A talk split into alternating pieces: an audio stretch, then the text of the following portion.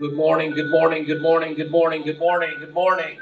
How are you this morning? Oh, wonderful. How is everyone this morning? Wonderful. Glory to God, glory to God. You know, you have something to be thankful for, Yes, I do. you have something to rejoice for. So, whatever you came in here with, you need to go and drop it back off outside and tell it to take a hike. Hallelujah. Because we come to lift up and magnify the name of the Lord and be fed of Him today. Father, we thank you this morning. We enter this morning with thanksgiving and praise.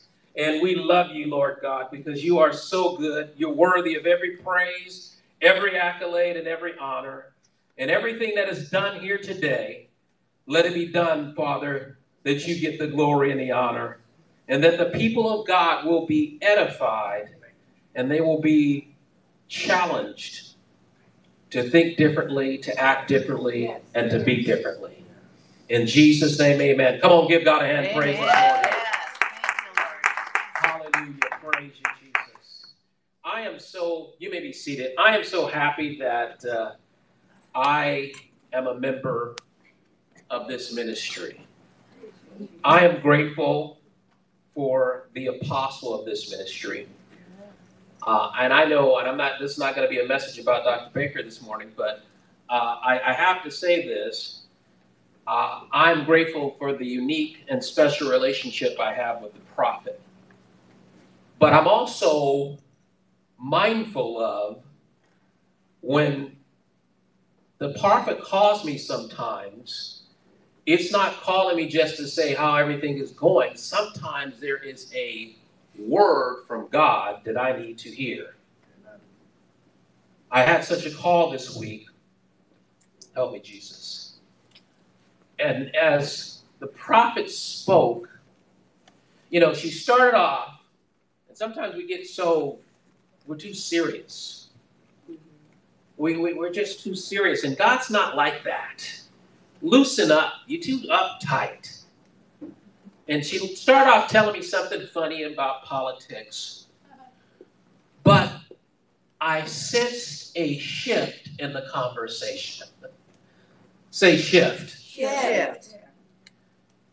The problem with many of us is we don't understand when the shift takes place.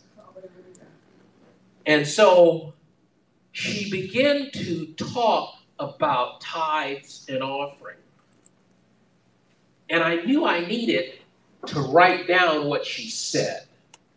Now, let me tell you uh, something here, and I hope you learn from this. Many times, what happens is we know we need to write it down, but we will interrupt the flow of God. Hold on, let me go get a pen, let me go grab something. What you need to learn to do is use whatever you have available right in front of you if you have to write on your hand. I didn't say, hold on, Dr. Baker, I need to go grab a pen.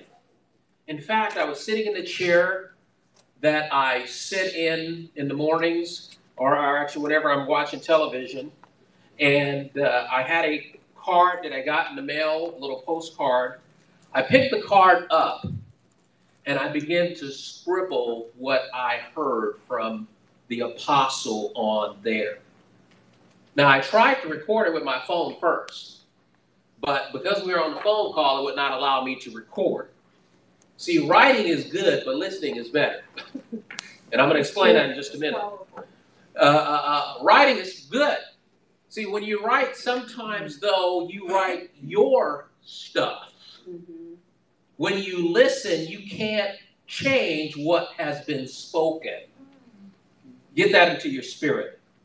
So I took this postcard and I began to scribble some notes on it. And I went off and left it this morning. I called my wife and said, I need you to take a picture of that card and send it to me. So if you can see it, this is just a little card. I just scribbled a couple little notes on it.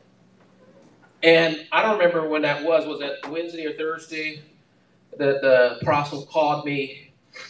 But the one thing that stayed with me was she said, We need to learn to work with heaven. Hallelujah. We need to work with heaven. And all day after that, and all day yesterday, I began to think about that point work with heaven. Now, fast forward, I got a email from Pastor Lanzine.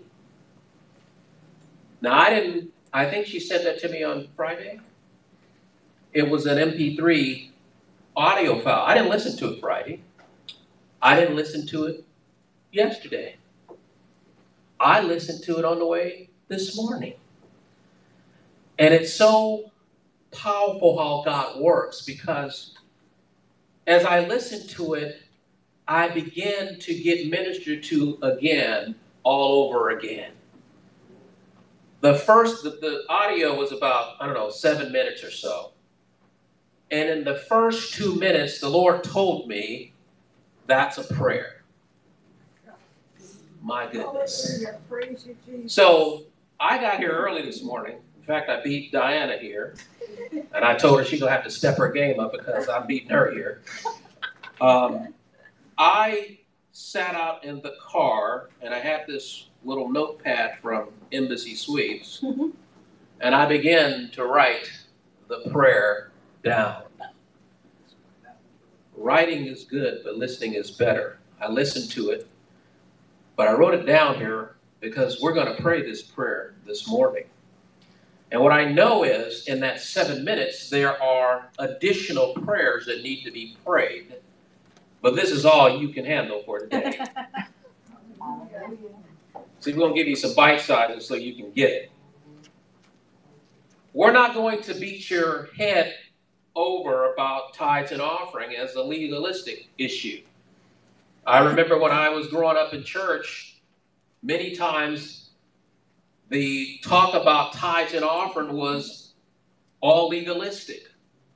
It was all about, you know, them, but it really wasn't about God at all. Let me tell you something. When you tithe, you're not tithing for the church, you're tithing for you. You're not tithing so that their lights are on in the building. You are tithing so that you can pull on God's word and what He said. Whereas, let's go to that, that the Bible real quickly here. Malachi, where is it? The tithe and offerings. 310. 310. And when you read the first part of that, you will get it. Bring all the tithes. Actually, let's back up just a little bit. And I'm going to do like Dr. Baker said, well, let's start over here. So we're going to do that. So let's start on 8. Should people cheat? No, no, go back a little further than that. All right, let's start with 7. Ever since the day of your ancestors, you have scorned my decrees. Does that sound like many of us today in society? And fail to obey them. Now return to me, and I will return to you, says the Lord of heaven's army. But you ask, how can we return when we have never gone away? But you, uh, uh, when we've never gone away, should people cheat God? Yet you have cheated me. Should people cheat God? Yet you have cheated me. But you ask, what do you mean? When we, when have we ever cheated you? I'm, I'm, my eyes are a little blurry here, so excuse me. You have cheated me of the tithe and the offering due to me. You are under a curse, for your whole nation has been cheated.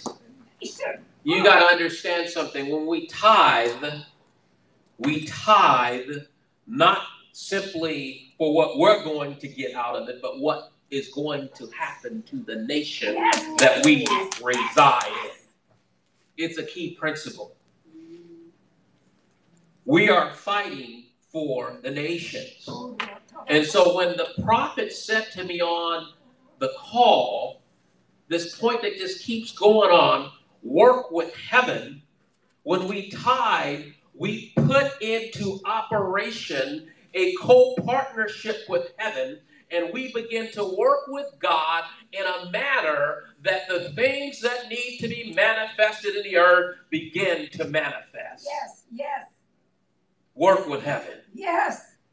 Now, there's a benefit to you because when you tithe, you have the ability to challenge and ask God and say, Hey, Lord, I've done this. I've done what you said, so that you also reap a benefit. But the greater benefit is to your nation. Hallelujah. The nation oh. needs you today. I asked a question last week or two ago about what would I do? What would you do if you had that money? That's really the wrong question for the tithe because it wasn't yours in the first place.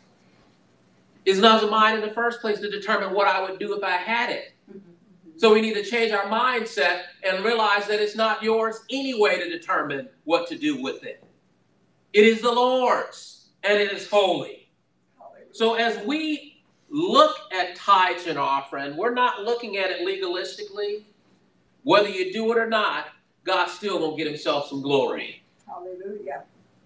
Because there's yet a remnant in the earth that's going to intercede on behalf of the nation. Hallelujah. I love the spirit that I heard this morning from the apostle. She walked in and she said, Glow, I'm so happy. Woo, I get the tithe this morning. What does he say? I get to affect change in my nation this morning. Come on, somebody. When, when you really get it, that's why I got all emotional about it because well, I finally got it down in my spirit what tithes was about. After all of these years of tithing, I finally got it down. It was my, my, my eureka moment. Sometimes you have a eureka moment. Go, "Whoa, what? That's what that. Oh my Lord Jesus. So, I, my question to you before we pray bring your tithes and offerings and first whatever you have, let's bring those forth. Are you willing to work with heaven? Yes. Are you willing? Are you willing? Are you willing? Glory to Jesus. Glory to God. Glory to God. Glory to God. I'm excited. I'm excited to hear what the pastor is going to bring forth this morning. Hallelujah. I know it's going to be a fantastic word from God's heart. Hallelujah. Are you willing to work with heaven? Please stand, please stand, please stand, please stand all over the building. And those of you who are online, uh, we encourage you, if you'd like to donate or, and give into this ministry, we're at 1914 Trade Zone Boulevard. If you're in the area, come on down uh, and be here with us. Or you can go online and uh, reach us at www.astoundinglove.org. And if you want to give into this offering, you want to tithe into this offering, do it today. Because you're not doing it for you, you're doing it for the nations. So I'm going to read this prayer. And I think we really need to get this part written out so that we can really start to read it and get it down in our spirit.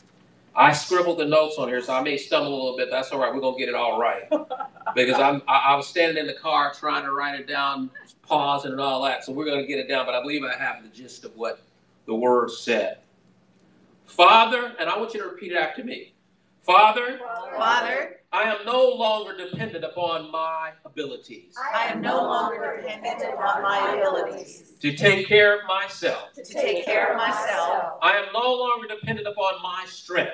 I am no longer dependent upon my strength. I now reply, or I now rely I now rely on your strength. on your strength. And let And let what I release here on in this earth, what I release here on this earth, let it work. let it work. We are co-laborers together. We are co-laborers together, Co-laborers with Christ. co-laborers with Christ. So as I do my labor here on earth, So as I do my labor here on earth, Christ, I expect you. Christ, I expect you, and I thank you and I thank you. that you are doing your work from heaven. that you are doing your work. Glory to God. And now we join together. And now we join Come on now. in faith, in faith, and the two of us are working. And the two of us are working, that the Father makes everything done. That the Father makes everything done that needs to be done. that needs to be done. My tithe My tithe not only speak in heaven, not only speaks in heaven, my first fruit my first fruit not only speaks in heaven, not only speaks in heaven, but it speaks in the earth. but it speaks in the earth. And so I So I now try to get, now try to get, I'm not trying to get, I'm not trying to get I'm not trying to get heaven to come work on earth, heaven work on earth, but I'm but I working with heaven Working with heaven. in co-partnership with God. Co-partnership. Come on, give God a hand praise. Hallelujah. That is our prayer this morning. We are working in co-partnership with you, Lord God, that our nation will be blessed, Yes. that the land will be healed in the name of Jesus. We thank you and we glorify you because you have given us, oh God, the keys to the kingdom of God right here in the earth realm, and that is our relationship with you. Let us be about our co-partnership with you through tithes, offerings, and gifts of love. In Jesus' name, amen. Come on, give the God praise. Hallelujah. Yes, yes. Hallelujah, hallelujah, hallelujah. Glory to God. First of all, in the name of Jesus, we come against every, give me that thing. Uh, uh, first of all, we thank you, Father, that all of the, the, the voices of the adversary have been closed Yes. right now. Yes. They are frozen right now because of the tithe. Hallelujah. Praise you, Jesus. Because this nation, this nation, this nation under God, unseparable, indivisible, Glory to God. Has the liberties and the justice that it well, that it requires for all. So we speak to those voices in the name of Jesus. And we say, You come against, you come against an office, you come against the man, you're judging God's servant, you're judging God's man, and it's time to cease and desist. Yes, yes, it's time to shut up in the name of Jesus. In the name of Jesus.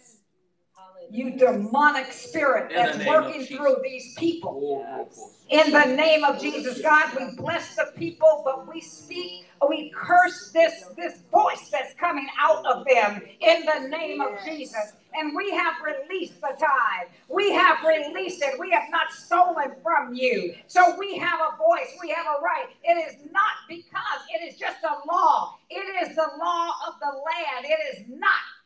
And we come to you in our covenant. And you said these are the things that you would do. Oh, yes, yes, yes, yes, yes. And we do this because we've received that river of love right now in the name of Jesus. And the prayer that we pray for the President of the United States of America comes out of that love, comes out of that flow because of what you are holding back in this nation. Hallelujah. Hallelujah. Yes. President. Glory to God. Glory to Hallelujah. And Father, we thank you and we pray for our president today. We pray that you cover him with your blood. Talk and speak his name. Speak his name. President Donald Trump, Donald J. Trump, we pray for him today in the name of Jesus. That you will touch him right now, even as we pray. Comfort him in the name of Jesus. Comfort him in the name of Jesus. Oh God, as the enemy comes in like a glove, raise up a standard against them in the name, in the name of Jesus. Oh God, we thank you right now in the name of Jesus. That angels are encamping around him in the name of Jesus. And has already been prayed, oh God, the mouths of the enemy is silent in the name of Jesus. In the name of Jesus, we pray strength to his body, mind, soul, and spirit. That he stays the course of what you called him to do in this hour, in this season, in the name of Jesus. Yes, they're attempting to take him down, but you cannot take down what God has appointed. You cannot take down what God has ordained in Jesus' name. Glory to God. Strengthen him today.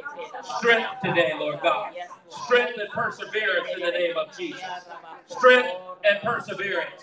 Be courageous, President Trump, in the name of Jesus. Be courageous and not afraid. Do not doubt. Do not lean to your own understanding. Do not compromise in the name of Jesus. For God is with you. And we, the people, tithers, we are with you. We stand with you as you hold up the bloodstained banner in the name of Jesus. Glory to God. God. Glory to Jesus. I need you to understand something. Get this. Many of you within the sound of my voice, whether in this room or on Periscope or on the phone, you have a dislike for this man that has nothing to do with the kingdom. This is a spiritual battle. And one of the things that God is saying is this you only see on one level, you only see what you're shown. You're only seeing what's before you. But have I not before surprised you? Have I not done things in ways that you wonder how could good come out of that? And as you're looking in the natural, as you're looking in the physical realm, your bigotries and your prejudices that you allow the adversary, the demonic kingdom, to impart into you is operating right now in my name. Tell it to go. Command it to go. So that your eyes can be open, your heart can receive, and I can pour. You can receive what I have already poured out for you. You stop your own blessings, no one else can stop them. What I have blessed is blessed. What I have blessed is blessed, and I have blessed this nation. So stop watching and, and judging by what you see. And start to listen to what I have said. I command it. Pray for the leadership. Pray for the peace of Jerusalem. I have commanded you to do such. So you walk in that. And as you walk in that, as you obey me, you will begin to see. No, actually see. You will begin to see what has already been done. Praise. Says the Spirit of grace. Glory. Hallelujah. Wow. Praise you, Jesus. Glory Praise to you, Jesus. Jesus. Glory to God. Glory to God. Glory to God. Thank you, Lord. Thank you. Praise you, Jesus. Thank you, Jesus. Hallelujah. Glory to Thank you, Jesus. Jesus. The pastor is coming. Praise you, Lord. Glory to Jesus. Glory to Jesus. Come on, give the Lord a hand praise. Hallelujah. Hallelujah. Praise God. How you rejoice. Hallelujah. Glory to Jesus. Oh, Glory to Jesus, Jesus. Jesus, Jesus. Oh, Jesus.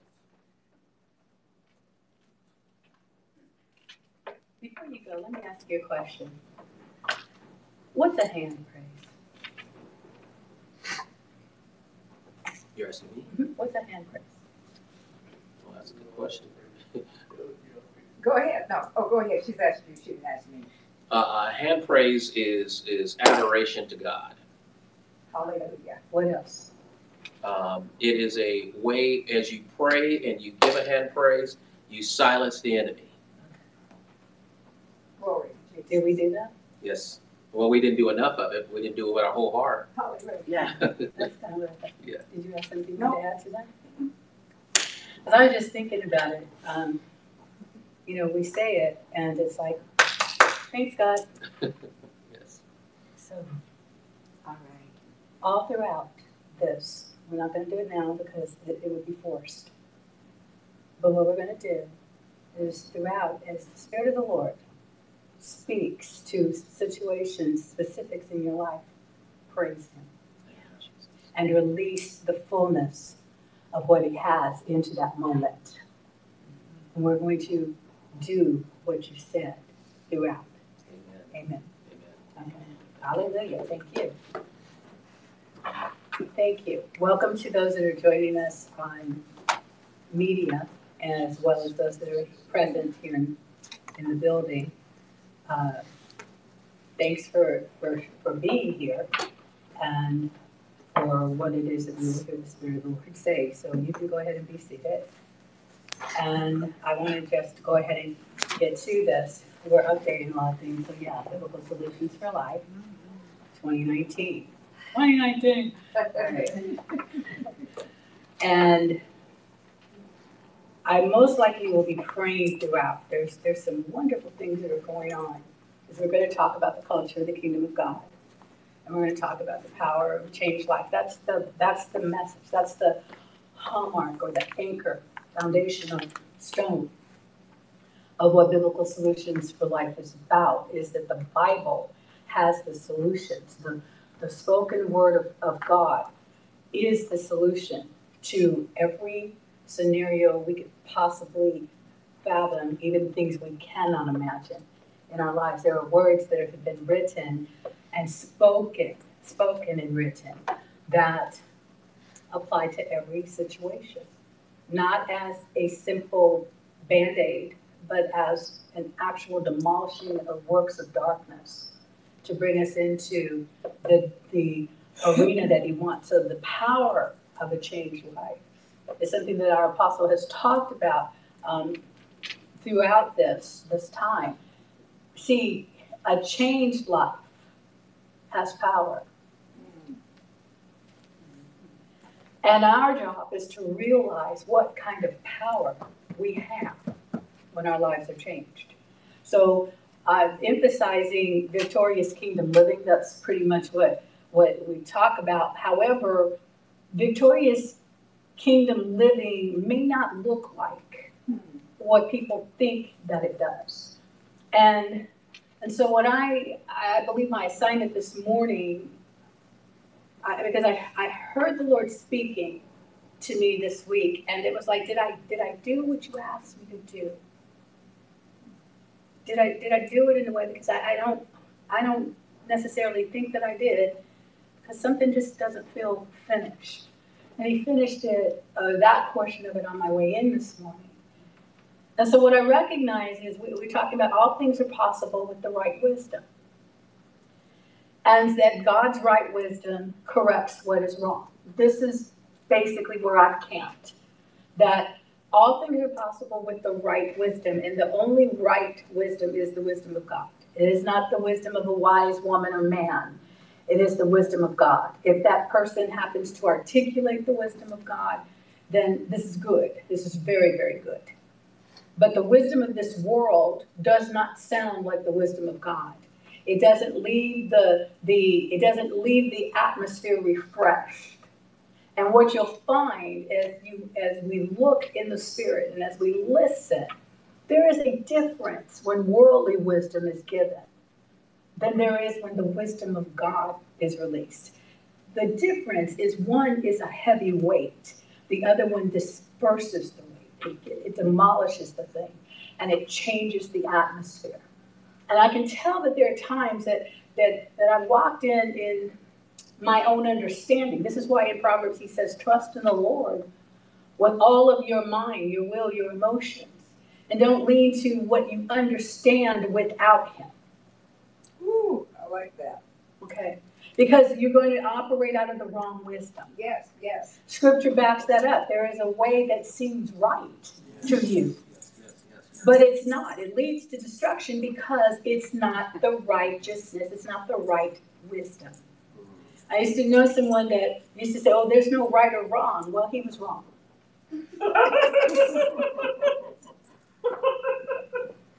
Because there is. Otherwise, righteousness wouldn't be such a big thing. So God's right wisdom corrects what is wrong. And as Dr. Baker said, you may have been uh, born wrong, but you weren't created that way. And the Bible says from the beginning it was not so. This is what Jesus said. I'll give you these scriptures Matthew 19 8, Mark 11 22 through 24, 1 Corinthians 2 9, and 2 Corinthians 4 18. Also, need to interject an apology.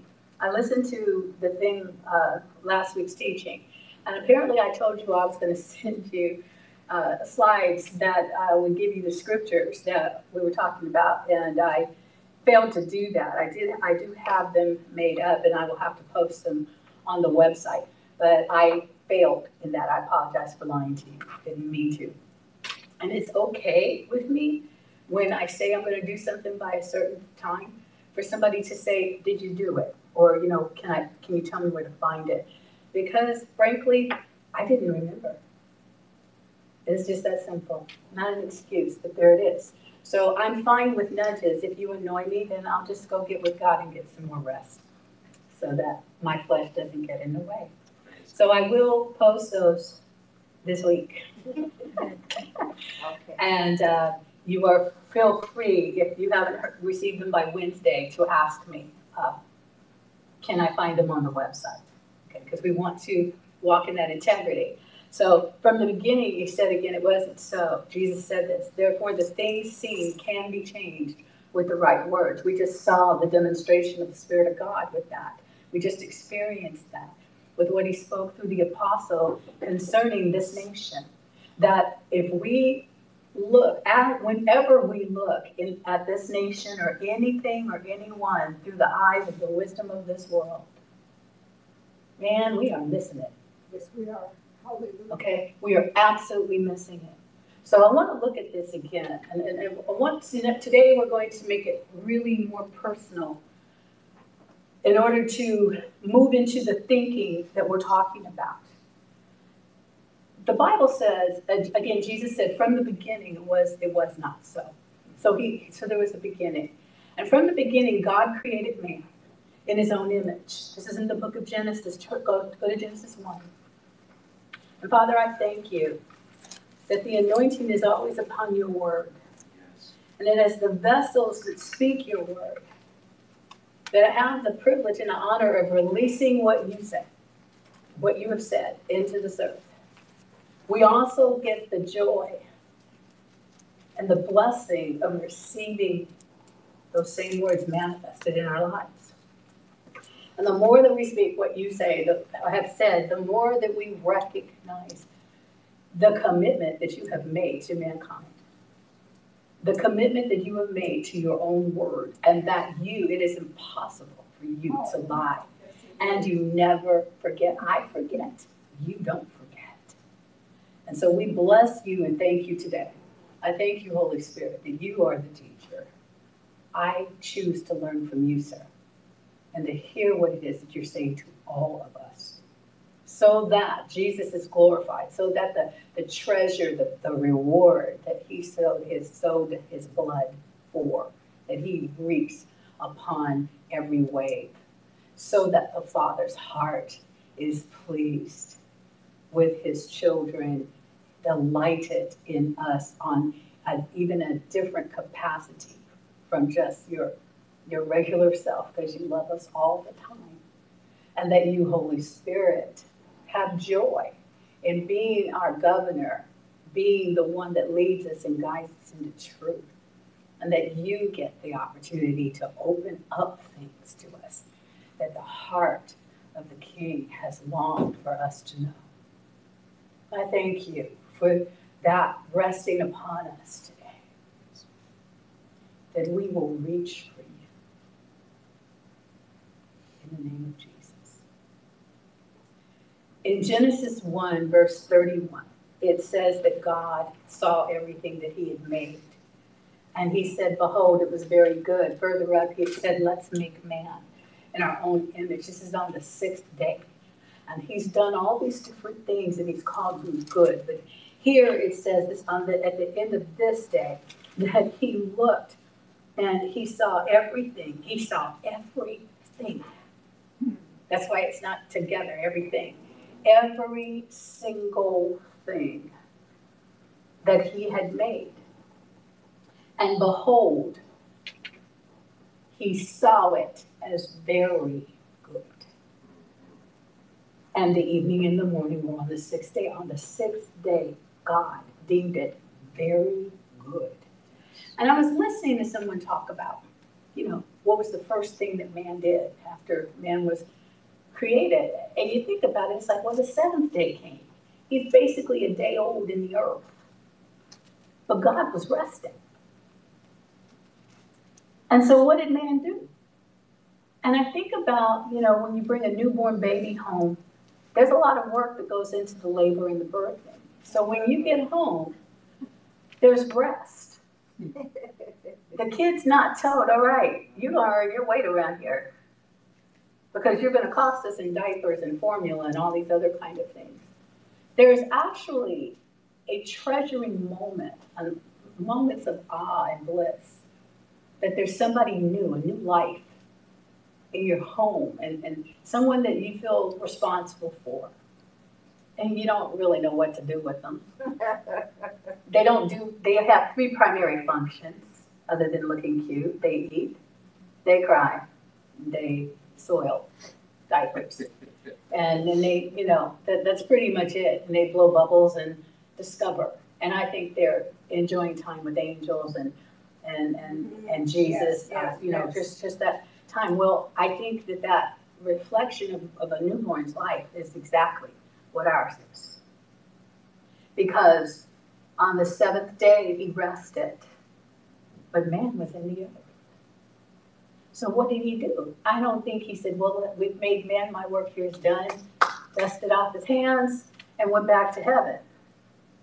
I'll, I'll check in with you after my rest. No, I think that man got to rest with God and in God. Yes, yes. And that we had this opportunity to learn the first thing, the first uh, principle of our lives is to be in His presence. Because God was pleased with the man He made.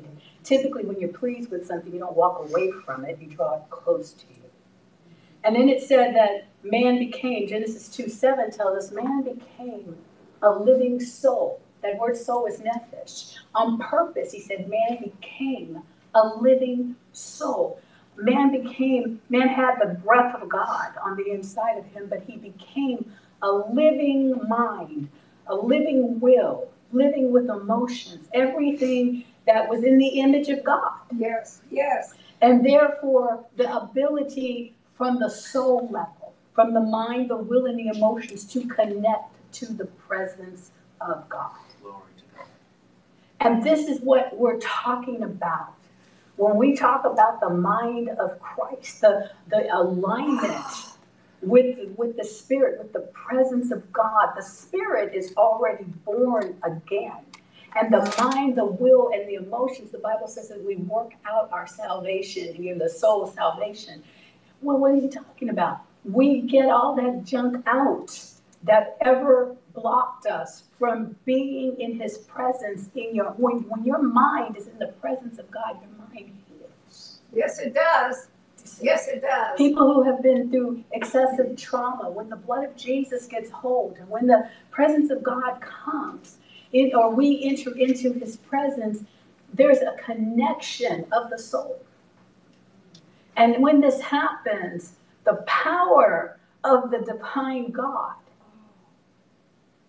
does what he does. He simply is. He is healing, wholeness, wellness, soundness, peace, prosperity, all those things. So I'm saying to you, and, and we've talked a little bit about it, and in a couple of weeks we'll do more about the spirit of the mind, the spirit of the mind in the presence of God will take on the ways of God My God, that's so true. and open, be opened up to hear and to see and to know. And you and I can cease and desist from walking around like bruised, wounded soul. Yes, yes, yes. That was the whole intent. Come away with me. Our souls, the mind, will, and emotions were given to us as part of an overall experience and manner of communicating with God.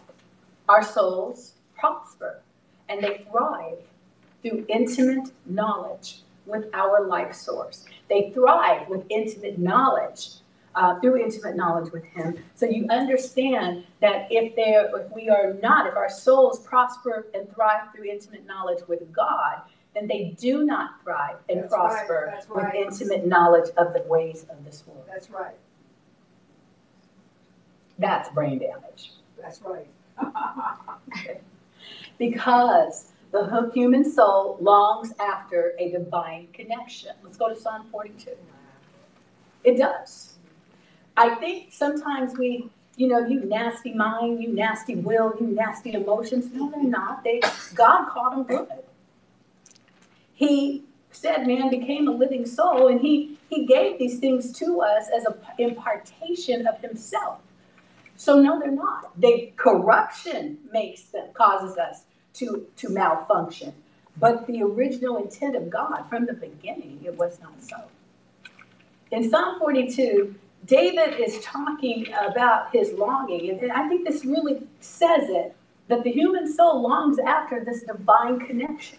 He says, The hart or the deer pants after the water brooks, so pants my soul after you, God. I, I've been told, I don't know a lot about deer, I know somebody that shoots them, but, um, basically, that the capacity for, for, for water or the capacity to, to thirst, they have such a great um, ability to to drink that when they are parched, that panting after it, it, it's a it's a longing, it's a it's a thing on the inside that says that's my only priority, is to get something to drink. That's probably why Bambi and them all got taken out at the at the at the edge of the the water because they have to drink and drink and drink and drink and drink and drink and drink. They're panting after this. And David said, My soul must drink and drink and drink and drink and drink and drink in your presence. Yes, yes, yes, yes, yes. This is what you were created to do. Glory. This is what I was created to do, to long after this divine connection. He says, My soul thirsts for God, for the living God. When, when shall I come and appear before God? Now you understand these things have been answered, but what he articulates is something that many individuals on this planet do not know, and that but it explains why we pursue the madness of this world the way sometimes we can, or why others do. He says, My tears have been my meat day and night, while they continually say, My tears are speaking, Where is God? Where is God? Why? Because on the inside of Him, see, this is what we have that He did not. He did not have that connection on the inside where it's like my soul should be able to rest in your presence. My soul should be able to pull from you everything that I need without effort simply because I'm in your presence. And so he did have to kind of work for certain things in that sense that the Spirit of the Lord wasn't on the inside. If David had been born from above, what kind of life do you think he would have led? Having that intimacy on the inside of him that we can sometimes, especially in the Western church, maybe, maybe not, but we take for granted what we don't even understand. Oh, yes, we do. Do you see? And so we pray today for understanding what you have. You don't, he said, I, I shared from a book uh, I had read a, a couple weeks back where the man, after he saw an encounter where the power of his words took down a demonic thing, and the Spirit of the Lord told him, You don't know the power that you have. It's the power that resides on the inside of us, it's the person of the power that is on the inside of mm-hmm. us. And it is the ability to be able to say what has been said with the expectation that it, it just like that, even as I'm saying it, before you called, I've answered. Hallelujah. The intimacy of this is what is the mind, what is comprising the mind of Christ. The mind, the will, the emotions of Jesus were all divinely connected to the Father. This was his anguish on the cross. Not even the pain of the of the nails and the crucifixion, but the separation from the Father, the separation of his mind, his will, his emotions, the intimacy that he had. Anything else can go. You can have the money, you can have the house, you could have, but you cannot have my peace. Hallelujah. Oh, oh, yes. You understand? yes, yes. That's the price he paid. Not want to get my peace. Oh, yeah.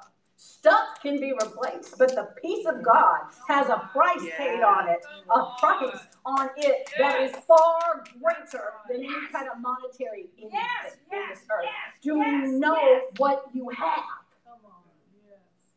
Do you treasure it? You see. So here he says, um, uh, when I remember these things, I pour out my soul in me, for I had gone with the multitude. I went with them to the house of God with a voice of joy and praise, with a multitude that kept holy day. So why are you cast down, on my soul? And are you disquieted in me? And the reason is because you're not connected. Why are you depressed? Why are you oh! walking in here so sad? Why is this happening in your life? Why are you dwelling on material, earthly, sensual, devilish things as though they have greater power in your life than who the presence of God is, who is in Him, everything that you need. Because I'm not connected. That would be why. This is David. He's saying here, Why are you cast down? Why are you disquieted in me? Don't you hope in God? He says, For I shall yet praise him, the help of his countenance, even his face looking at me. Do you know when God looks at you, he sees you? People can look at you all day. You look at people all day. Do you see everyone that you pass by? No, we don't. But God does. When Jesus looks at you, he sees you. Everything, all at one time. And he loves. That's it. That's it. That's it. Verse 6 Oh my God, my soul is cast down within me. Therefore will I remember thee from the land of Jordan and of the Hermonites and the hill of Mizar. Verse 7 Deep calls unto deep at the noise of thy water sprouts. All your waves and your billows are gone over me. And the Lord will command his loving kindness in the daytime, and in the night his song with me, my prayer unto the God of my life. I'm going to stop there, so I'll change that to say Psalm 42, 1 through 8. But what I, the emphasis that I want to make on this is that he knew the source of the healing for soul, but he didn't always know how to obtain it. We have a treasure, this treasure in earthen vessels. The Spirit of the Lord that abides on the inside of us, not simply to take up residence, but to bring the fullness of the desire of the King into our thinking so that everything in us responds to Him. This is why you're here, you see. All the other stuff, the, the prayers that we do, and all of these things, you know, on one level, you can say it doesn't matter. Not because it's not important, but because when I get this priority right, that stuff is totally demolished. You see, a body of intercessors that pray to pray affect one thing, but people who know their God are strong in Him and will do great exploits in Him, resting in His power, resting in the, the strength of His word, resting in His abiding presence, doing the things that He wants done with such precise um, intention that everything gets taken care of. That's what Jesus did. And that's what we also are here to do. Some people try to fill the longing of the divine connection with other things. They, you know, you stop playing, maybe uh, playing ball and playing this, and we grow up and we think, oh, we got to do this. And lust and the desires, the same type of enticements that were, were shown to the woman in the garden when he said, hey, have you considered this or have you considered that? People want some kind of experience to fill a hole. I need to do something, whether it's it's illicit stuff or it's it's just excessive. Um, you can't eat enough, you can't drink enough, you can't smoke enough, you can't um, you can't have enough sex, you can't you can't spend enough money. There's nothing that this earth has that will fill the That's right, capacity That's right. that that longs for the Spirit of God. Right. Nothing, nothing, nothing. You can't even in in in in terms of uh, oh, I don't do any of that. You can't pray enough. You can't read enough Bible. You can't do any work that will take the place of simply resting and receiving His presence and abiding in Him. The other stuff comes out of that because it's from the inside to the outside. I'm not minimizing the things that we do in within Yeshua, the reading and the praying and, and so forth. But see the the focus. When even when God says focus prayer, what does that mean? Rest in me and let's do this. Yeah, together. that's it. It's together. He never created us to be separate from Him. Never. We were never, ever supposed to be separated, divided from His presence. So, whether people even believe in Him, whether they know it or not, everybody on the planet who was, who is, and who is to come is designed to seek intimate connection with the Creator. And when you have it instead with the evil one, messes you up. Go to Acts chapter 17. I don't. Uh, Acts 17, we'll look at verse 23.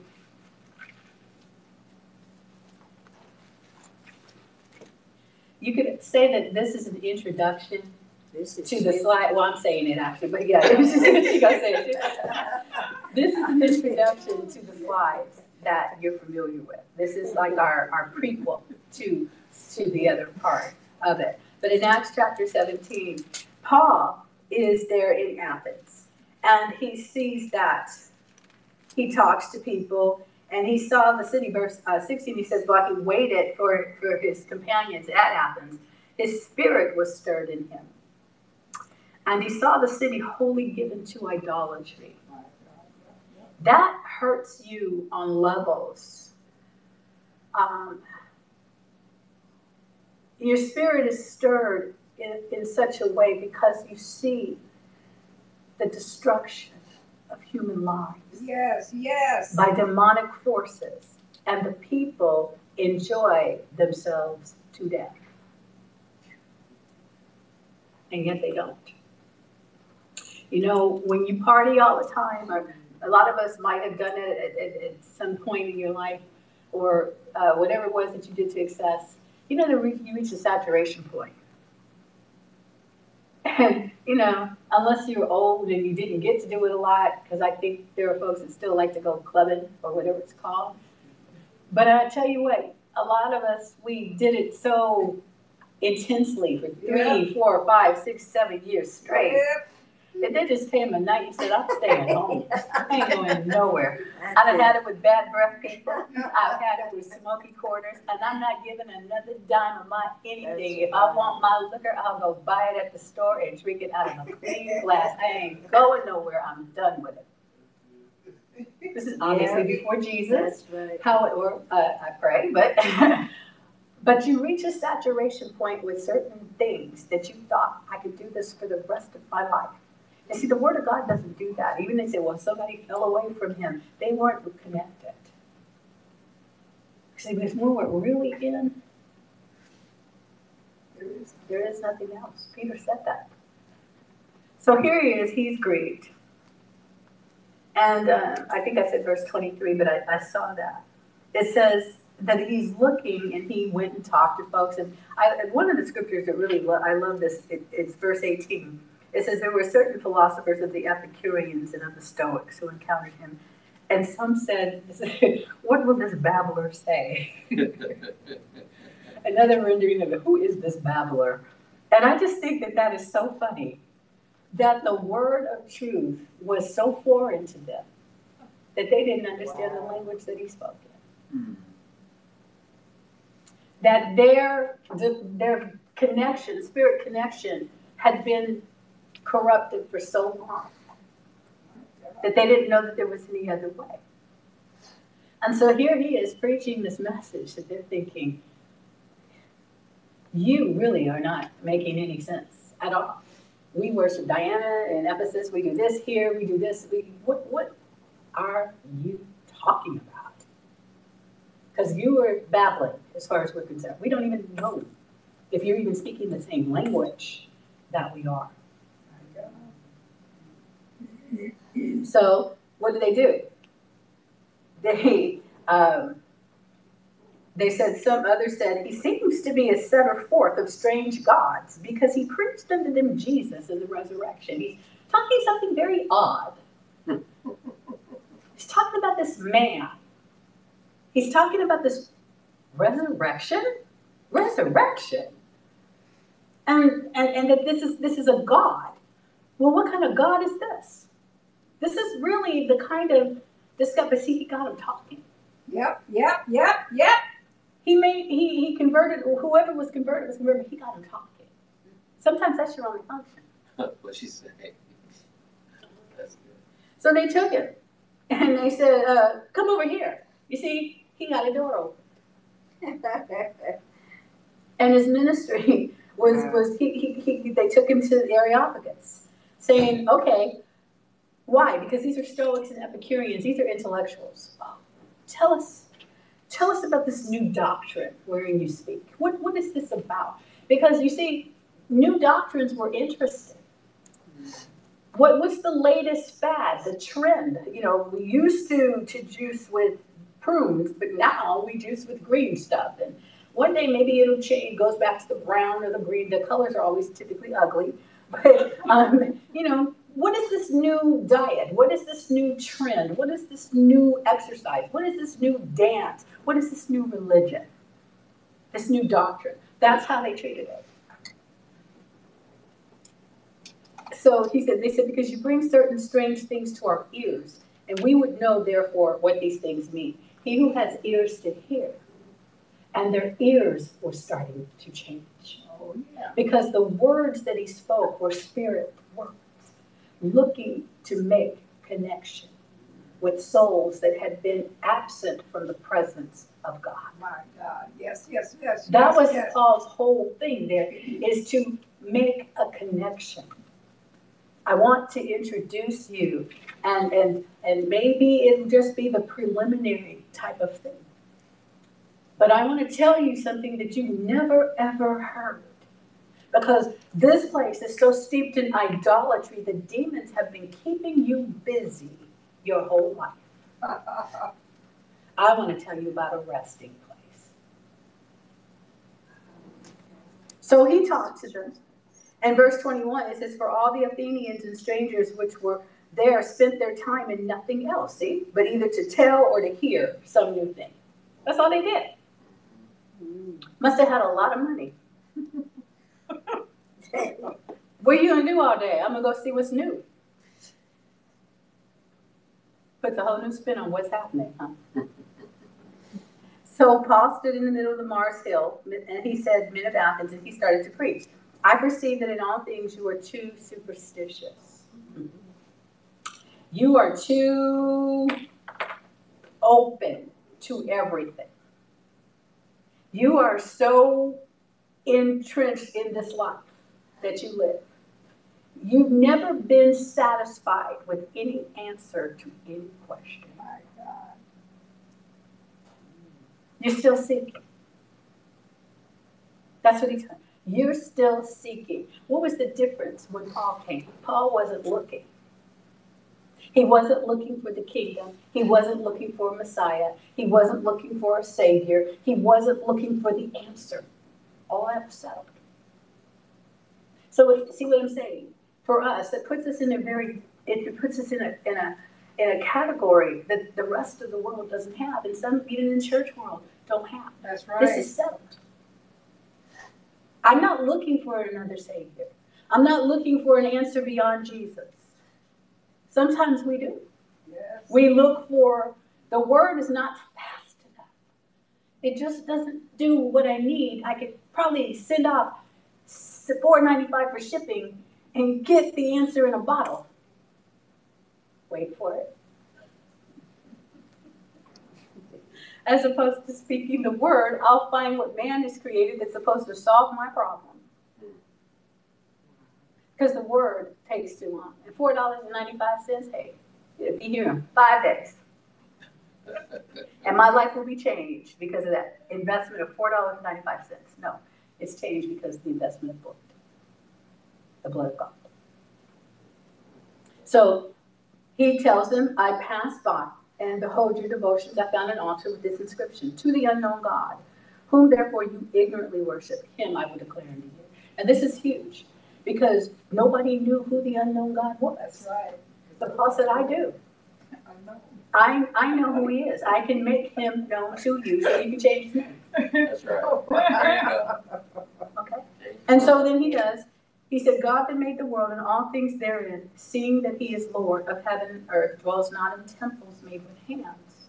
Neither is worshipped with men's hands as though he needed anything, seeing he gives to all life and breath and all things. And he has made of one blood all nations. Whoa. See, he was there. Of men for to dwell on all the face of the earth, the nation, one blood, all nations, ah. and has determined the times before appointed and the bounds of their habitation. Verse twenty-seven is where I want, I'm not gonna count, but this is what I want you to highlight. That they should seek the Lord, if haply they might feel, or another version I think says grope after him. And find him, though he be not far from every one of us. You don't have to go to the mountains, to go here, go look outside in the backyard, up at the sky. God, where are you? See, Paul was saying that what David was asking, God has answered. He's not far. He is available. God, for in him, he said, we live. In him, we move. In him, we have our being, not our, our striving, not our struggling, but we actually are resting here. We, we, we belong in him. This is what he wants and has from the very beginning. Now, this is an introduction, so that what we're looking at again is that we seek, we're designed to seek intimate connection with our Creator. We live in Him as He dwells in us. Faith in God comes from knowing Him. And when we know His character and His spiritual reputation, we believe what He said because He said it. That's right. That's, in a Ah! nutshell, what Jesus did. Oh, I, I know who this is. I know what he stands for. I know what he wants. I know what he said.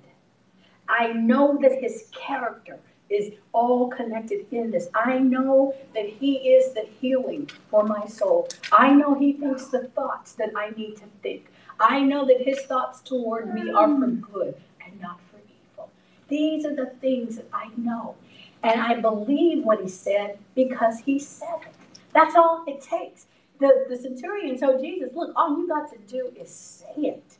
You say it, it's done. It's done because I've watched you and I see you and I see that you see us. ah, And because you see us and you say what you say, you back it up every time. You have a resource at your command that allows every word that you speak to be released into our lives exactly as you said. You have access to something outside of, of our, our earthly vision that when you connect to this, you're connected to a source hmm. that can change my life. And I want what you have, Yes. and I want who you are. This is what the message is to know Him as we are known and to live and have our existence in Him is what we were created to do. People reject it all the time because they're ignorant of what they're turning their back on, because they've been duped into believing that the struggle is real. The victory, the victory in Jesus is more real than the struggle. To live and have our existence in Him, to participate in His divine nature, this is the true oneness, the connection. John 17, 21, and we're not going to look at these at the moment, but I'll give those to you.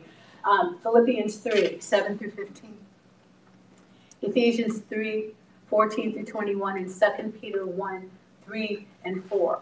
All of these, let's look at, go to 2 Peter. That one I want to do. 2 Peter chapter 1, and we talked a little bit about this on Wednesday night. Um, I'm really grateful, I'm going to say, to Ananias and Sapphira uh, for what I learned. And we will be looking at that, I think, in just a little bit.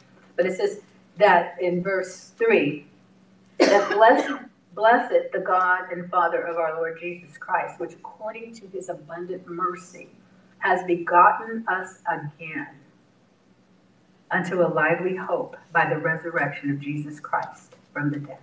Begotten us again. were you reading? I'm reading, oh, I was in First Peter. Well, let me read this to you. It's Second Peter one, is what I said, but I'm reading First Peter. But listen to this. This- One of them Peters there. One of those good mistakes, yeah, you know, that other Peter. Okay, but listen to that. According to his abundant mercy, this is first, first Peter one, three. According to his abundant mercy has begotten us again unto a lively hope by the resurrection of Jesus Christ from the dead. And then he talks about the inheritance. You can go ahead and go back over to Second Peter. I'll get to, to that. But, but see, thank you, Lord. Thank you, Holy Spirit. Because, see, that's important. That's exactly what we're talking about. He has begotten us again. I want my stuff back. I want my family. I want my children. I want them to know what life is like in this earth connected to me because they've lived so long without it. The goodness of God is the desire for us to have the best, and He is the best. That's right, that's right. He wants us to have the royal power, the dominion, all of those things that only come from Him. And He He said, and what He's taught us is, but you can't have it unless I get you back. You can have the world's level, but it won't satisfy. I want you back. So here, he said, according, verse 3, 2 Peter, according as his divine power has given unto us all things, unto life and godliness, through the knowledge of him that he has called us to glory and virtue. Okay, so what are we looking at? Whereby are given unto us exceeding great and precious promises. Whereby what? Through the knowledge of him that has called us to glory and virtue through that glory and virtue is given unto us exceeding great and precious promises that by these you shall be partakers of the divine nature, having escaped the corruption that is in the world through lust. Because, see, the lust, the, the, the desire, the running after the things that will destroy you, that's the corruption of the world. And being trained from the beginning like a hamster on a wheel to run after, they'll throw things at you, give you this, give you that, satisfy you with everything that you think is something. There's nothing wrong with the goods of, of the world. There's nothing wrong with having money. There's nothing wrong with having nice furniture and this, that, and the other. What he was saying is, I want to be the one to give it to you because the price has been paid. That's it. But if you get it through the devil's way, if you get it through this way, the way of the world, you will be paying for it your entire life. Yes, you will. There is a difference between the wisdom of this world and the wisdom of God. They're not even in the same class. What you said. Nothing that Satan has is equal to God. Right. Nothing. Nothing, Nothing. nothing. Do you understand? Mm-hmm. So anything that we have acquired through the ways of our natural understanding, we get to go to God and say, let's clean this up. You don't need to say, oh, I hate my car, I hate my this, I hate my that. That isn't the point. The point is, you know what I did out of wisdom? Uh, in, in the wisdom of the world, I will now allow the wisdom of the king to deliver me from the mess that I made. I am a witness Yes. of such things, okay? So now, that's our introduction, so that we can learn to cultivate the power of a changed life, one thought at a time, One thought at a time. one thought at a time. That's right. So this was the intro to uh, what we talk about. So the first step about cultivating the power of a changed life, as we said, one thought at a time, is to understand that obedience to God disables the power of insecurity that stems from wrong beliefs. Okay? Because all the wrong beliefs we have are really based on uh, insecurity. Why? Because that's the way Satan wants you. Do you know you can't actually be confident in the world without Jesus? You can pretend. They go, no, I see these people, they don't believe in God or anything, and they have absolute confidence. No, they don't. They can't. Or security. No, they don't. How do I know? Because Satan is not in the security business. That's right. That's right. That's right. That's right. He's, he's, he's not, he's a threat. He is not, you know, he, he's a security breach. He is not security. So, oh, yes, I, tr- some trust in chariots and some in horses. Well, that's not the right security because, you know, chariots, wheels can break and horses can fall. Do you understand? So, obedience to God. Jeremiah 7, he says, Obey my voice, and I will be your God. Obey my voice, which means that you have the capacity to hear him. Yes, Well, God doesn't speak to me. It's not that he's not speaking to you, it's that what he's saying is not what you want to hear.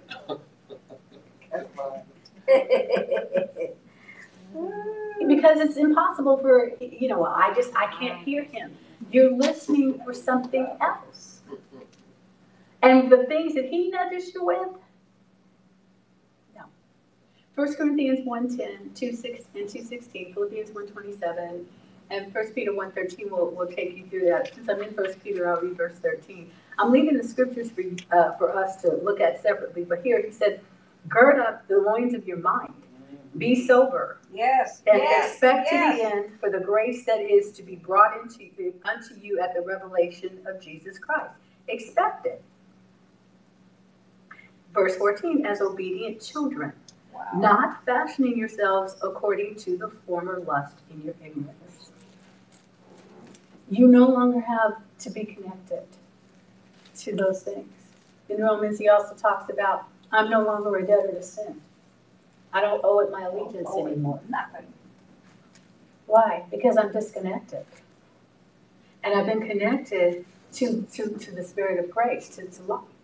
So now we're talking, all along, been talking about game changers. The power of a kingdom game changer is to know the connection that you have. You know, anybody that does anything uh, on their own is has had has a, a very um, tragic lifestyle because you were not meant to be by yourself. That's right. And typically, what that tells me is you're very wounded, you have a lot of defenses, you're prideful, Say it, and you're really Prideful, that's it. stupid. say it. Really, really stupid. Yes. Dull of understanding, you don't Yes, get yes, the fact yes. that you couldn't even birth yourself. So how do you think you could do anything else, just you? You couldn't. How'd you get here? Well, you didn't birth yourself, you didn't impregnate yourself and, and bring yourself forward. Oh, I'm a self-made man. Well, there you go, right there. See, the, the, that means that you are inferior quality. Because you're meant to be so much more, more a God-made man, Come on. Woo. Chop it up. right? That's You can right. have that one, I'll just give it to you. Chop it up. Kingdom game changers. See, think like Jesus. And Jesus thinks like God. Now, everything that we've been talking about, you understand. We've been talking about how Jesus thinks. We've been looking at how God thinks. And so, since this is the winning way, that's the winning success formula for life, is to think the way of the winner. I, I remember Dr. Mike, Mike Murdock used to have this whole thing on the wisdom school and the way of the winner and, and you know, su- success and, and so forth. Well, um, you got to be thinking like God because He's the only one that wins. Satan doesn't win. It appears that he does because of certain types of tragedy or things like that, but he doesn't win. He never will. Jesus said, I'm going to have to, uh, Jesus didn't say this, but to have to go a little bit faster here. Uh, in, uh, we read this last week that in, in John 17, 20 through uh, 26, I guess, or 23, thereabouts, that he said that I'm praying for them. And I'm praying that they will, um, I'm praying for those that, who believe in me because of what they say. And I'm praying for them because I want them to have the oneness. What did he pray? That they would have connection Yes. that we would be connected to the Father as Jesus is connected to Jesus, as Jesus is connected to the Father. I am them, I am you, you in them, you know, so that um, in them and you and me, that they may be made perfect in one, and that the world may know that you have sent me and have loved them, or uh, you have loved them as you have loved me. This is what he said. I desire that they also, whom you gave me, may be with me where I am. What is that? Connection in the spirit realm of the mind, the will, the emotions, the, this, this, you're already seated in him. But he didn't mean for us to leave the mind to the care of the earth. It's not just saying to everyone here, think differently, repent. I'm going to say it. But understand that the heart of it, at the heart of it, is the desire of the Father and of the Son and of the Spirit to bring us into, to bring the the forth the kingdom that is on the inside of us. This is what Jesus was saying. So he said, Oh, righteous Father, the world has not known you. And Paul told us that when, when we're looking at Acts, where he is in Athens, the, the world, the people of this world have not known you, but I have known you. And these have known that you sent me. That is so key. Wherever we go, you're the one. We are convinced, thoroughly persuaded that you were the one. And he says that knowledge opens up connection to the Father. Oh. Because they know that you sent me. Oh. And I have declared them your name, not mine. I didn't, he didn't even go around preaching. Jesus didn't preach Jesus. Jesus preached kingdom. That's right. So when we preach Jesus, we preach kingdom. He says, So I've declared to them your name and will declare it through them, oh through us, that the love with which you love me may be in them and I in them. Connected. Connection. Connection. So it calls for total immersion into the kingdom life and culture. Why total? Because we're connected. This word, this, this here, this is this is like umbilical cords all over the place. Every single one of these scriptures, these things that God has said, connects us to another aspect of Him, who He is, and what He does, and how He does it, and enables us to manifest Yes, yes, yes, yes, yes. the glory of God. What is the glory of God? The presence of God in places that are starved. That's right. That's it. Starved. That's it. We talked about consistency, and I'll go into that more on another one, but these are the qualities that you look at Jesus. He's consistent. Let there that therefore abide in you which you have heard from the beginning. It tells us that when he was 12 or 13, when they went to find him, and he's getting word on the inside of him, he's getting scriptures because from the beginning of this time, I'm going to be consistent with my source. Glory to God. And it's always going to be what the Father said. So he did not re- look at the, the, the Torah. He didn't look at the law and the prophets. He did not look at it from the eyes of men, but he loo- looked at it through the heart of the original writer. So it was the Spirit of God. The Bible tells us holy men inspired of God released these words. Jesus never said, oh, yeah, you know, because Isaiah said it, oh, because David said it, and therefore, you know, it must be. He said, because the Spirit of, the, of, of God spoke through David, Yes, yes, spoke yes. through Isaiah, spoke through Moses, spoke through Elijah, Oh, spoke through Yes. if yes, it yes. spoke through, then there's an impartation. What does that mean? When you look at the word this way, that means that on the inside of me, even as I talk, there are hands that reach out that's for you to draw you into Him. Not into me, but into Him. Yes, yes, yes. They reach out. This is what He said when He speaks through us, then hands come out to draw us. I impart, release his hands, his heart, his voice to us so that he can draw us back. And consistency is I'm going to stay with this. This is how I started. This is how we continue. This will not go away. There's not going to be a day that you come and I say, I'm finished with that. I don't want to read the Bible anymore. I don't want to walk in things this way. I do this continually. Oh, he said, until I come. Give attention to reading, to exhortation, to doctrine. Do not neglect what?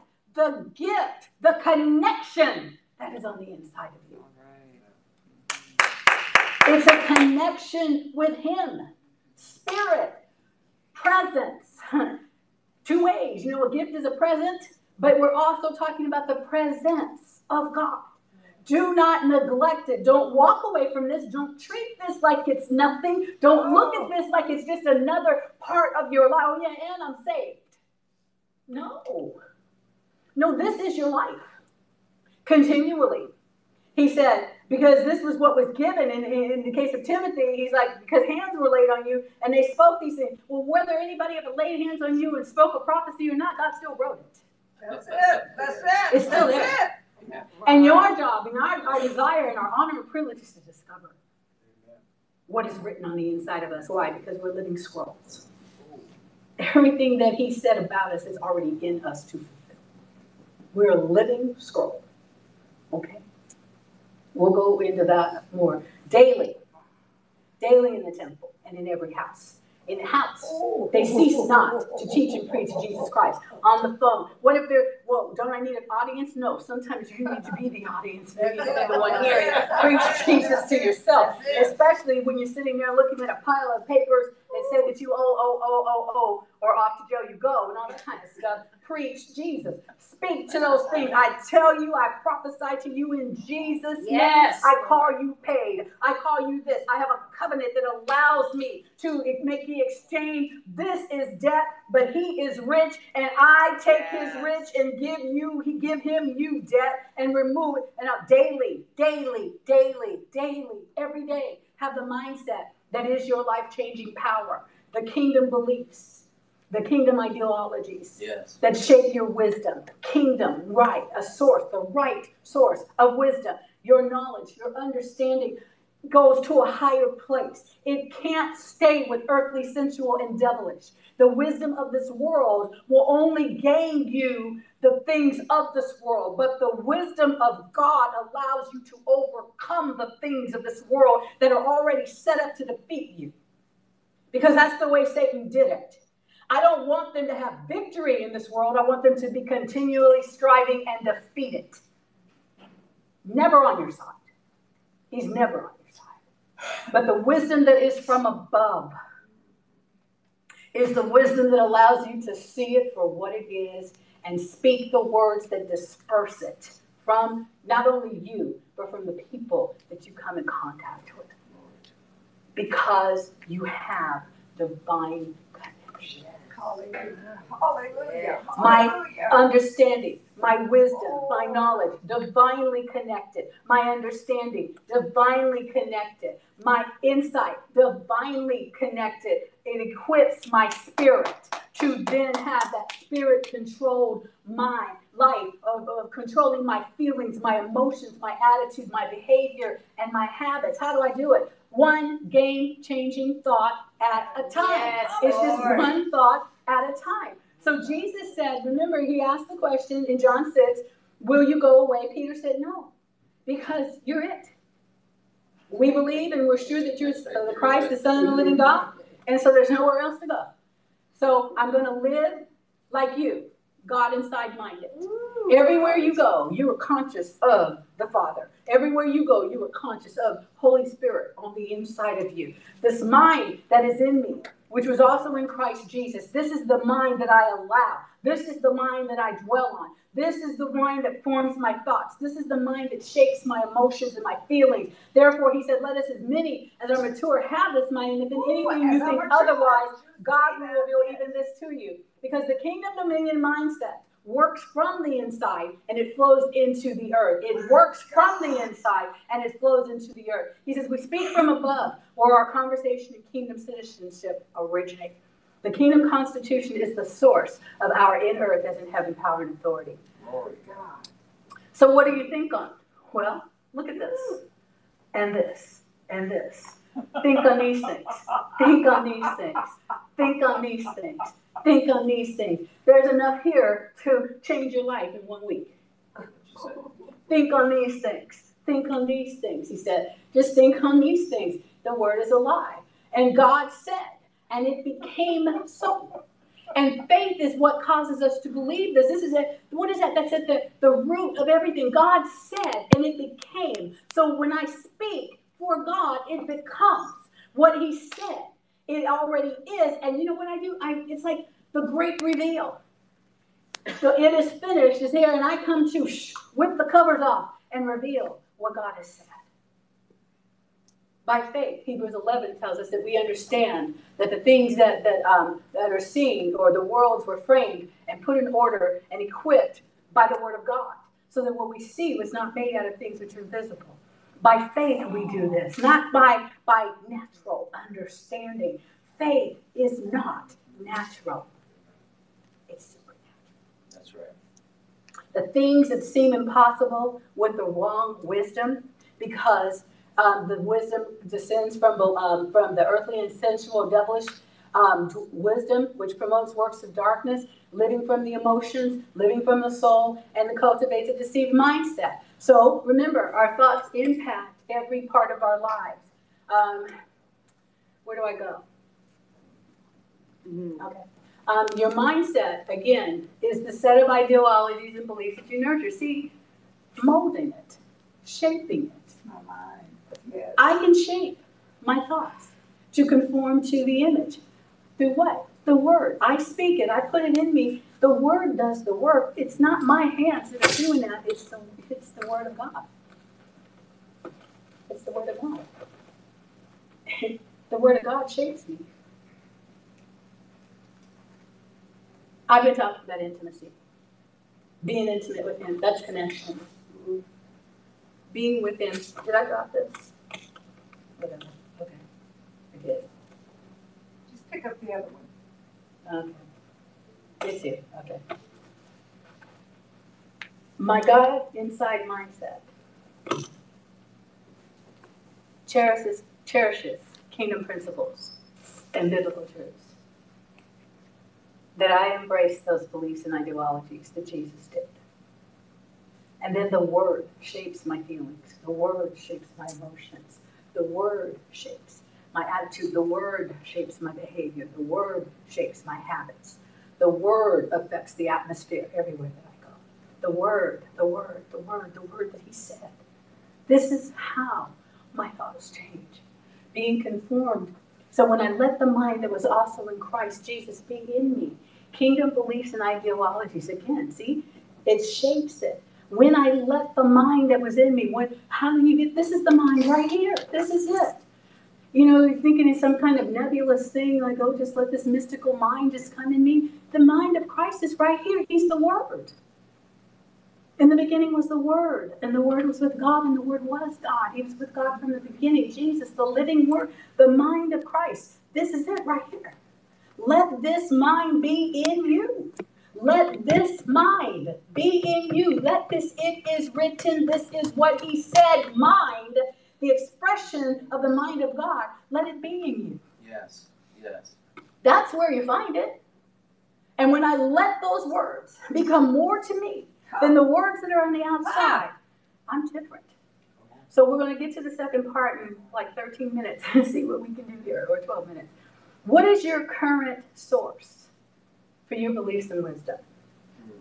That's a question that you have to ask yourself, and you should be able to answer it in the next six weeks, you'll say one, one source and one source only, and that's the word of God. Today you might tell me that it's sometimes it's the news, sometimes it's what other people say, sometimes it's the reports that you get from the job or the bank, and those become your source for your beliefs and wisdom. So that you behave in ways that are common to man. So anything that uh, um, causes you to do the, the, the, the, the things that the regular man does without God it has to cease to be your current source for beliefs. We're going to skip the part about the deceived mindset. We've looked at that, and we, we will look at go go to the one the symptoms though. Yeah, that Uh, one. Pastor, pick up that other mic, turn that mic off and pick up that other mic, because we're not able Oh, able to this hear is you. why. It fell off my ear. Okay. Okay. We tried to take this down.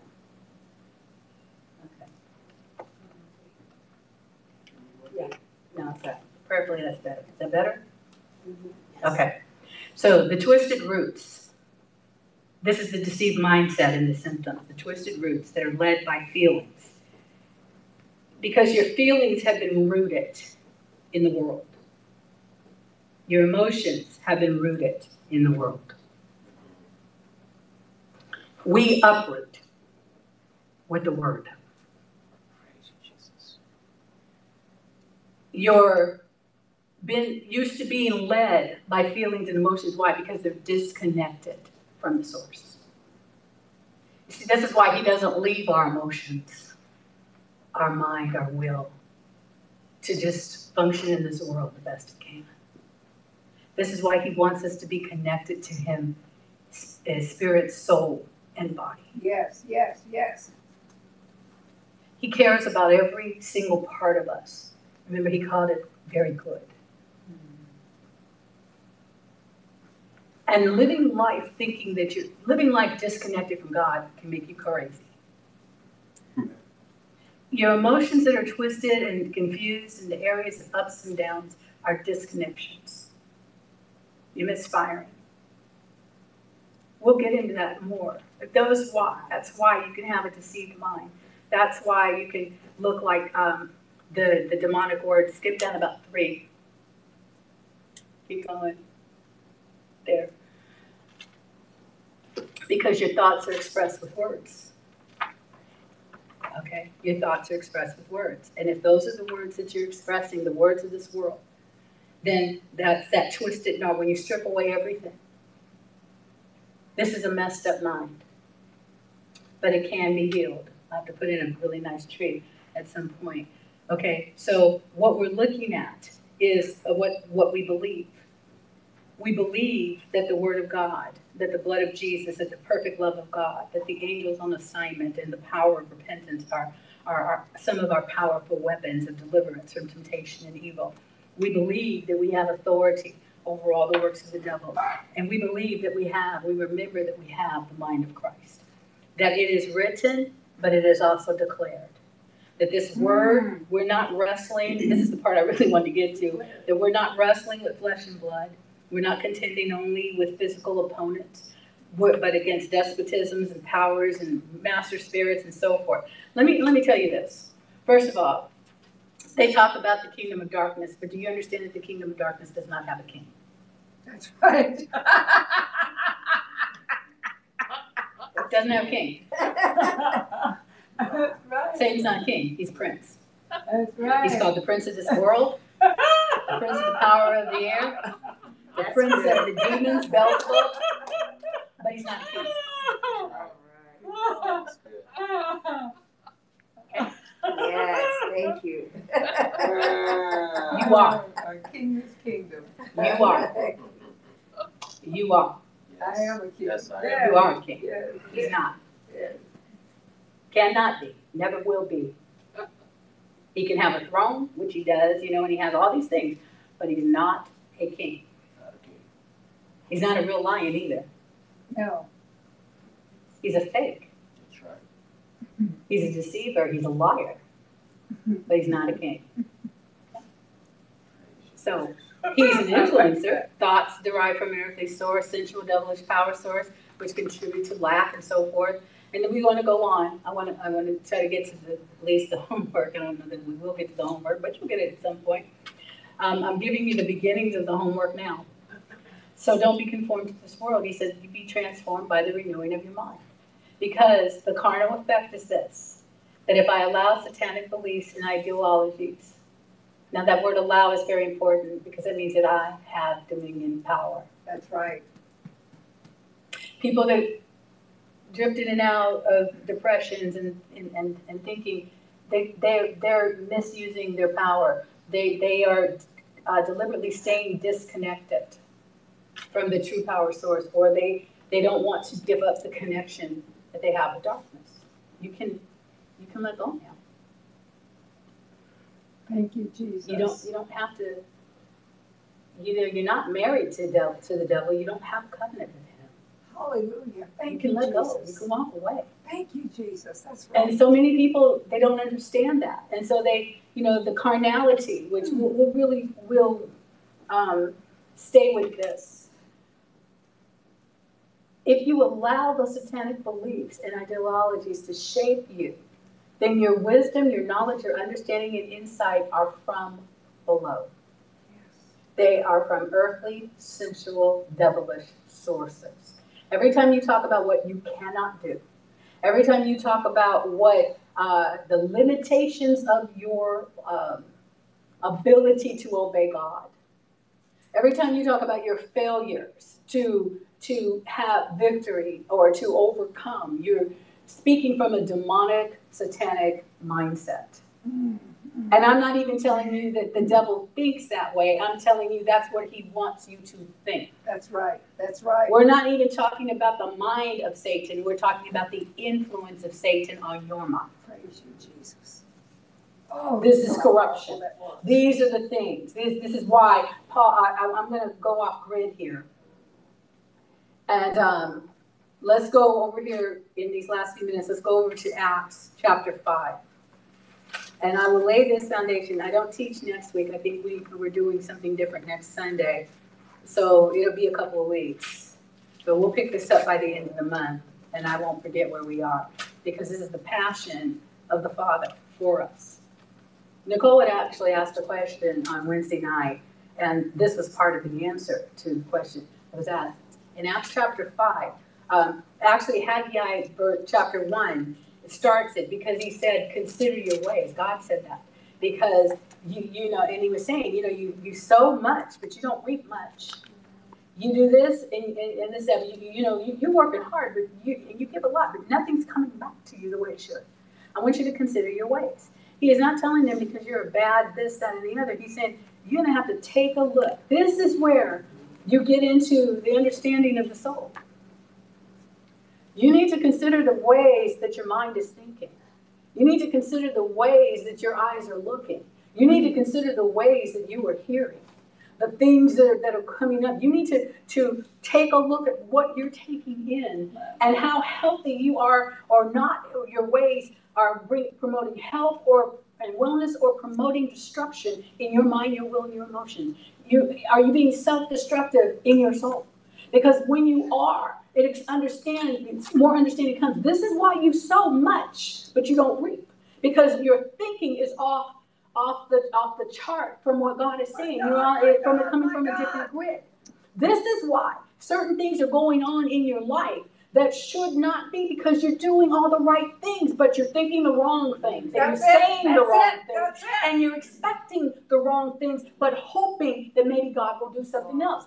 Do you understand? So there's no faith at work because your emotions have not rested in the connection with the Spirit of the living God. They are are lying dormant in the ways of darkness. So I was like, praise God for Haggai, because as I thought about that, I went over here to Acts 5, and it said a certain man named Ananias and Sapphira, his wife, sold a possession, and they kept back of the price, his wife also being privy, and he brought a certain part and laid it at the apostles' feet. Okay, thank you.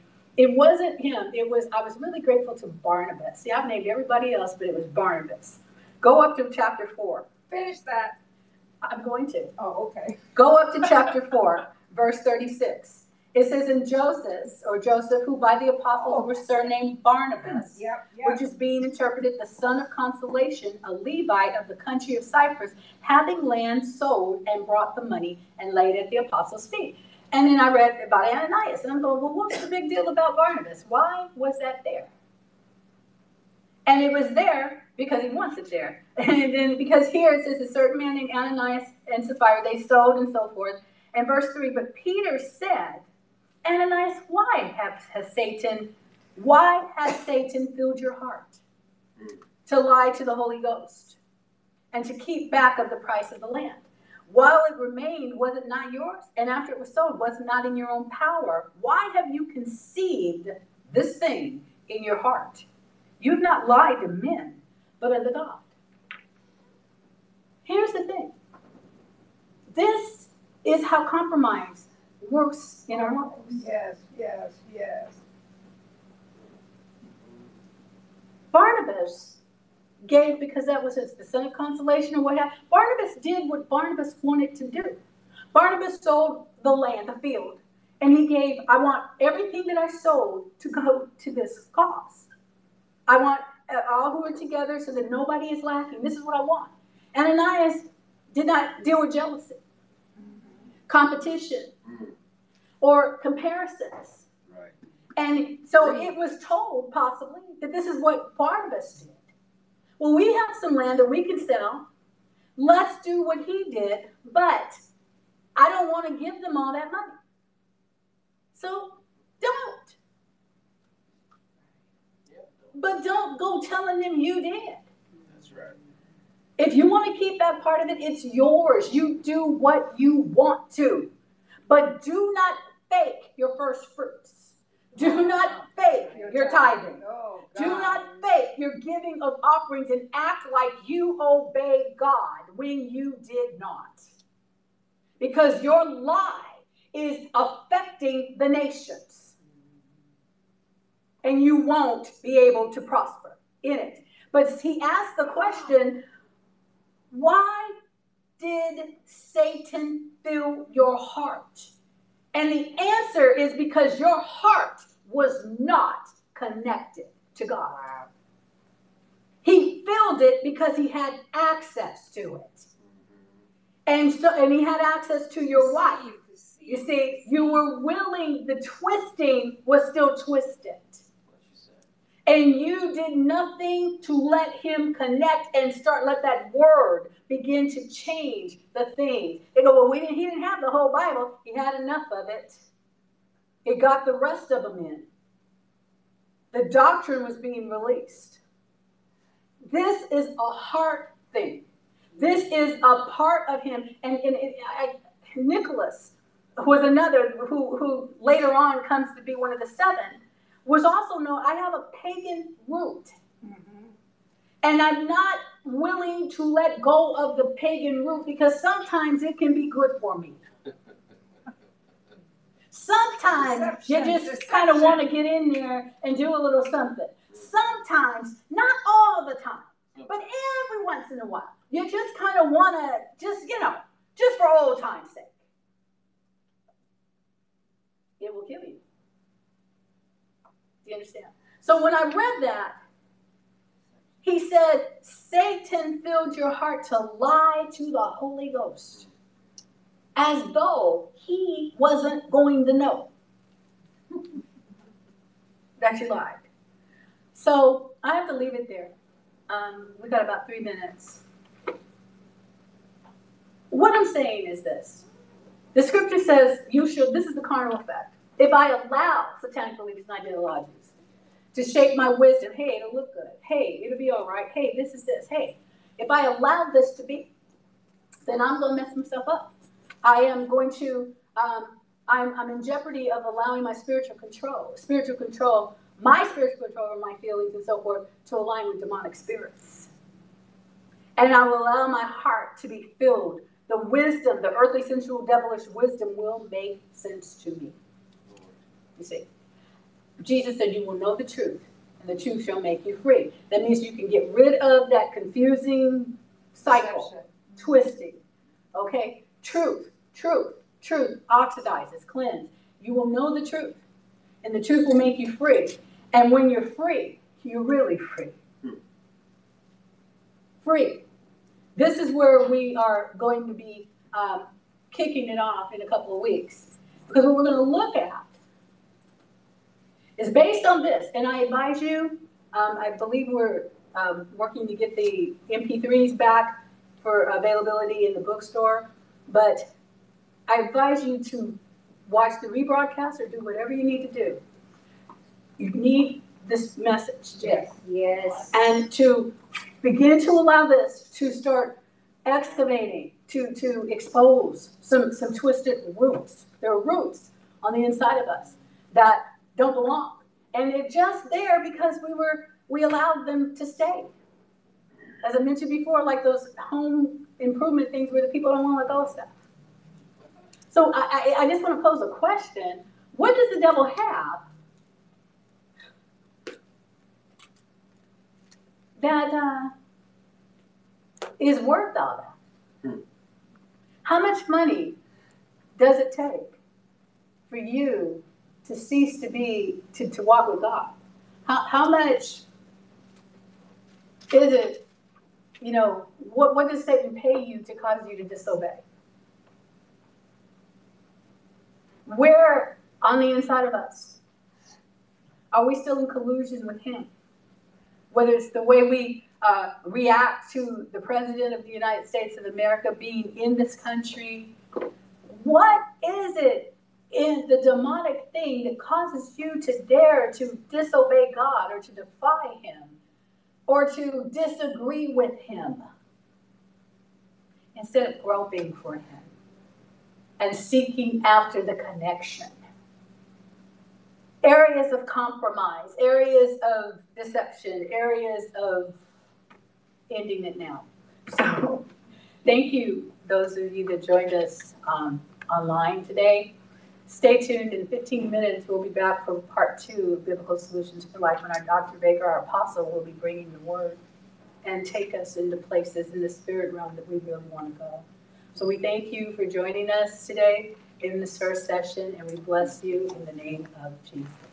And thank you. See you in 15 minutes.